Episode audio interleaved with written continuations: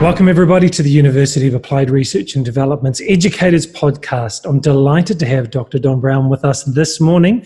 He is an instructional technologist, he has had many leadership roles, highly creative. I'm looking forward to hearing how he's going to challenge us today to think deeper about the center of our role as education professionals. Welcome, Don.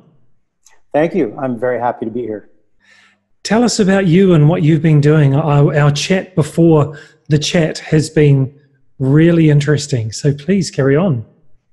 Well, uh, I'll do the short time capsule of uh, my experience so far. Uh, so I started out as a music teacher and um, played trombone, sang in a song and dance troupe, sang opera, background chorus kind of thing. Um, after that, I got my Master of Arts in Teaching, and I took an elementary position then because I realized through teaching music that I actually connected more with that age group. Luckily, music was K 12, so that was, that was really a good thing to find out. I did that a long time, and then um, later uh, I took on the challenges of being a school administrator. Uh, I opened a virtual statewide school in one state um, after having been an assistant principal. I was principal of a bricks and mortar school as well. Um, most recently, though, in the last 10 years or so, I would call myself an instructional technologist. Um, even though I've been called um, an instructional coach or a coordinator. Um, but my goal has been to find out ways to take this idea of blended learning, which is the best use of face to face teaching combined with the best use of online teaching or computer based teaching, how that dynamic works for the student and for the teacher, with kind of the center at where is the motivation, um, where's the creativity, and how can a teacher find themselves in a balance between face-to-face and online teaching or what you know it could all be face-to-face but you're using technology right? And so um, that's kind of what i've been examining in the research and presenting at conferences is um, what motivates people in a blended learning environment, whether they are the teacher or the student? Hmm. Really interesting. I didn't know that you'd launched your own school in the state, uh, a virtual school. I have experienced launching a bricks and mortar school and being the board chairman, and, and I found it invigorating, exciting, and challenging. From your perspective, because you're coming from a different perspective as a virtual school, so what yeah. were the what were some of the big challenges that you had to wrestle with when establishing a virtual school? Yeah, um, it was quite an adventure. I had been an assistant principal in Oregon, where I live now, and um, and the, the school, uh, a lot of statewide schools, statewide virtuals in the United States are sponsored by a corporation because the corporation provides the learning management system and the content that's in the learning management system. So in my case, the, the corporation said, hey, you've done pretty well here in Oregon. We want you to open a new school in South Carolina. And so packed everything up, moved over to South Carolina.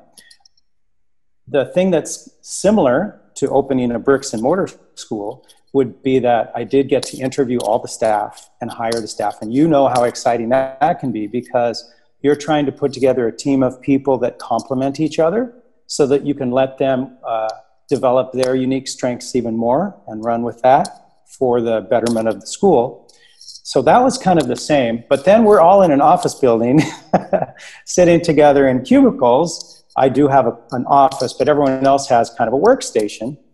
And so uh, and then uh, we had so much data that a bricks and mortar school would never have. We knew how long the kids were online. We knew how many lessons they were completing. We got feedback from the parents that was all written. And so it was kind of a tightly knit system. The other thing that was really different was I had to work directly with the State Department of Education to get the school credential because it was such a new thing.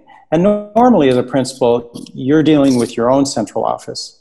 I was dealing with the State Department of Education to make sure that we were dotting our I's and crossing our T's as far as all the requirements that they had. Once the school was up and running, it, it felt pretty much like a bricks and mortar school in that we had special events. Of course, we had to travel to all, all the corners of the state to see the kids, to do statewide testing. But at the end of the year, we had a wonderful uh, arts festival in the state capitol, and we encouraged as many families to come as we could. And so the students presented art, and they had some social, structured time together. It was really fun. That sounds great.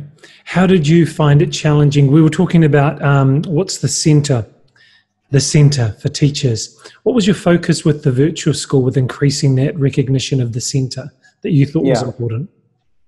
Yeah, so what I want anyone who's studying education to think about is wherever you are and whatever kind of school you're in, what is at the center? In other words, um, the reason I was so excited to be part of the virtual school movement is that the virtual school movement is focused on individualization.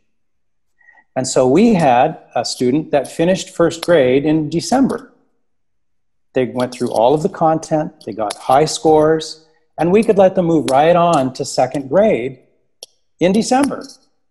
Well, to me, that was huge. That was huge. That's like this student is getting it and we're a match for that student, right? And there were other students that we weren't such a great match for because they had distractions or weren't as independent or whatever they were. But the, the, what drew me to that was the center of that school was individualizing the curriculum. Sure, we still had to teach the same lessons, but we could go at any pace, we could go at any time of day. The students could log in any time of day, and they could study whether they were at home or whether they were in Bermuda right? So any path, any place, any time, any space. That's that kind of education. Wow. So the individualization you found was the center. In traditional schools, obviously there's a few more challenges around timetabling and all of that.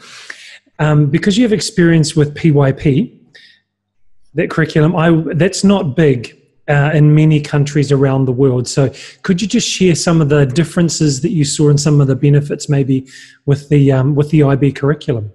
Sure, I'd be happy to. Um, it's strange because throughout my career, I would find these things and they would resonate with me, and I'd want to go, "Oh, I wish I'd only found that 20 years ago," because I really like what's at the center.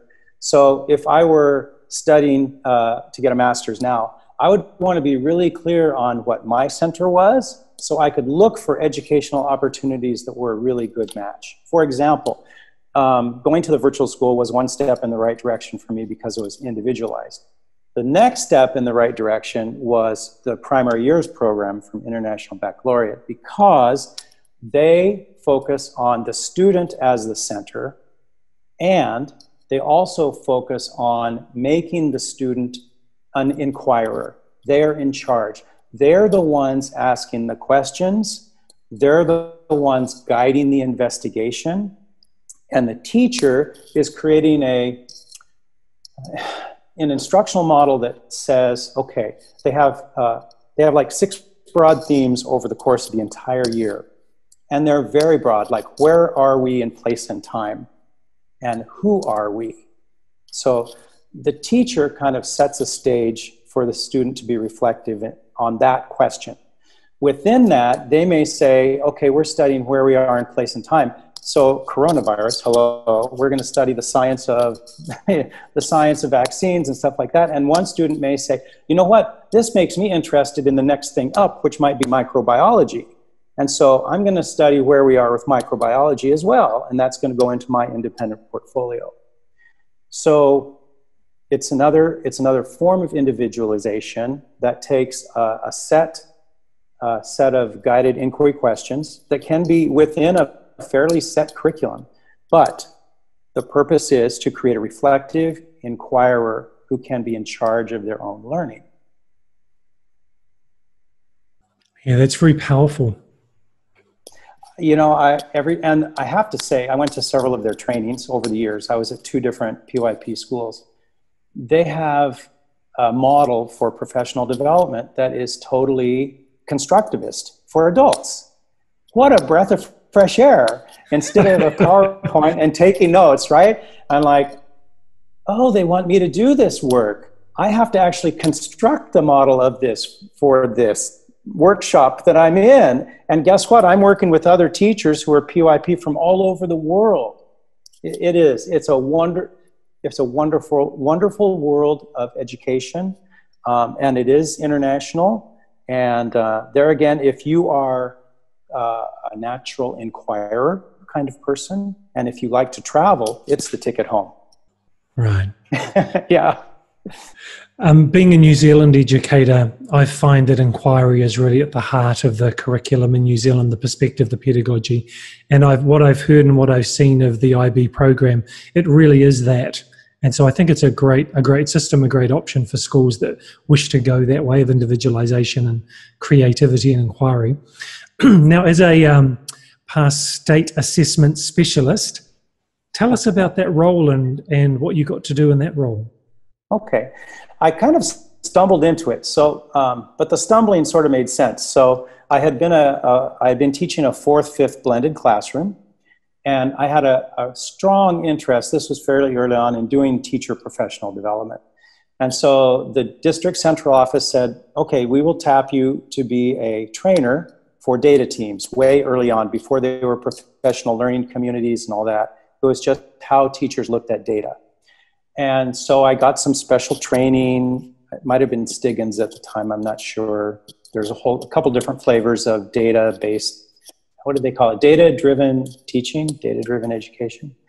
Anyway, so I, I, got some training and then I was got together with a group and we developed professional development for our large district. Well, then I became a data guy. okay. Okay, so what goes hand in glove with data is assessment. And so I was getting more and more involved in what does the DRA reading assessment measure well compared to a multiple choice assessment measure well. And then I ended up getting interested enough in it that I applied to get a, a PhD in ed leadership that had a focus in psychometrics. In other words, trying to measure what students know. And uh, it was in science, which was even better because I have a lifelong hobby in science, in rocketry and plants and that kind of thing. So here I was, uh, the state science assessment uh, specialist for the Oregon Department of Ed. And we were doing something really weird, or not weird, but innovative at that time. And we were using this kind of math called um, Rasch modeling. And what it does is it estimates probabilities. And so by estimating the probability of a student getting the correct answer, you can weight the value of each question. Furthermore, they had developed the statistics far enough out that you could, you could take the, the statistical analysis of the wrong answers and you could put in, say you put in one that was a common, a common misconception, you would expect to see that get a certain statistic. You'd expect the answer to get a certain statistic. And so by looking at those, you could say whether the test item was really measuring what you wanted or not. And so it was an awesome job. I actually, uh, I got an innovation award from the governor's office because I turned it into a professional development opportunity for teachers to write test items. And wow. so we would go through the process and talk about sensitivity for uh, all kinds of like um, special needs students and different cultures. You have to do cultural sensitivity screening. But mm-hmm. the bottom line was teachers learned better about how to measure what students know. And that was the part that I could buy into. Right. You've had a very varied career and different experiences where you've led in different situations. Um, for our educators, we have uh, people that are directors of very large schools, we have principals of smaller schools, heads of departments, and aspiring leaders who are teachers in the classroom. So, what would you say would be two or three things that as they're building their career and moving forward that you'd encourage them to do, learn, or experience? Yeah. You know, it's so easy. Here we got so invested in the Common Core. I mean, on one hand, it is fantastic that everyone has kind of the same language and the same roadmap. But then we ended up testing it in a way that is far too, de- far too detailed. We tried to make one test do too many things. And so I would say um, don't ever forget. You get caught up in these things, testing and, and keeping your lesson plans up to date and keeping your grade book up to date. Oh my gosh, like grade book, yeah. Um, but if you know what is the center for you, what is the important part, what gives you passion, and you focus on that aspect of your job as a teacher. Um, teaching is fundamentally a creative process. Absolutely creative. And if you don't see it as creative, then you're not doing it right, in my, my humble opinion. Um, because you, when you have a classroom and those kids come in, or if they're even adult learners in college, you can create a fantastic experience, or you can create a really kind of drudgery experience. But the creativity that you bring to the table is what's going to make the difference. So, for example, we've talked about the PYP program um, gaming. There, there's some fantastic software out there that will turn your classroom into Worlds of Warcraft. Um, one, my favorite one, I'm going to even say it, it's called Classcraft. I've used it with a number of grade levels. And what is special about Classcraft, and I'm speaking in gaming generally here, is that you can have the students in groups that are social. You are intentionally putting their social pressures on each other, their relationships, you're using those to create success in the classroom. Some teachers would say, I don't want that kid with that kid because they really like each other. Well, I would say, no, those are the two that you want together because they're going to work their tails off to beat each other as and one maybe one's a warrior and one's a mage. And guess what? The mage can save the warrior if the warrior falls in battle. Okay, so that interdependence and that bond building is part of gaming that I really, really like. It's not just about getting points, it's about using gaming to create uh, opportunities for relationships. And those relationships can be put to use to get motivation. And so ultimately, gamification can be a motivator. Um, the other thing that I really want a clear message about while we're on software, that's a software, um, there's really clearly two flavors of software out there. And you need to be a, a smart consumer in your purpose for software. Now, there's a lot of software out there that will say, oh, you just, the student sits in front of it, it gives them a placement test, and then off they go, lesson by lesson by lesson. Well, that is super. That's amazing. There's a book that was written decades ago called Education in Ecstasy uh, the author's last name was Leonard. He had this view, this was, I think, in the 60s, where a toddler would come into an education dome and they would sit at a computer terminal. They would put a helmet on. The helmet would read their emotional state and then call up the appropriate instructional lessons on the computer based on emotion and where they were academically. Well, we're on the verge of being able to do that now but the teacher has to be the one that gauges the emotional connection. Wow. So, yeah, I know you got to read that book if you haven't. I highly recommend It's a short book, too. Um, so, if you take things like that software, which I would call diagnostic prescriptive or adaptive software, that's a tool for you. Is there any juice in that for kids? Usually, no. Usually, no. Now, granted, just here's if they just have a customizable customizable avatar, you're miles ahead. Just that one thing is very motivating for kids. Does it have a little store where they can buy things? Yeah, that's motivating. But what's the most motivating? Can they challenge the student across the room in their software as an avatar to a match or a game to improve their scores? Now that's that's really where we're headed. Again, leveraging the relationships along with the adaptive nature of the software. So for computer adaptive software, that's what I'm looking for.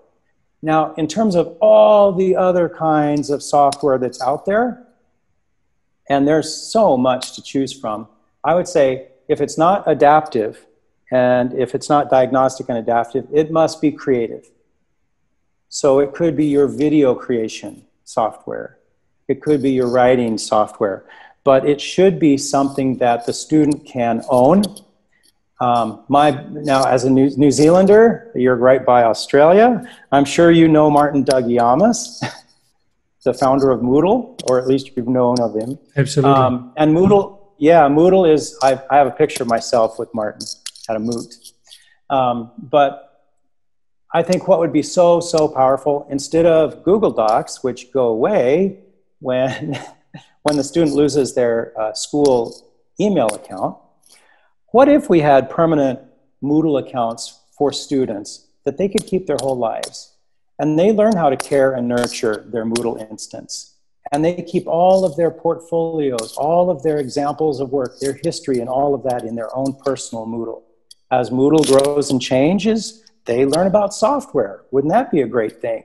The only thing you'd have to add then is some kind of social media platform so that that would be part of the mix too.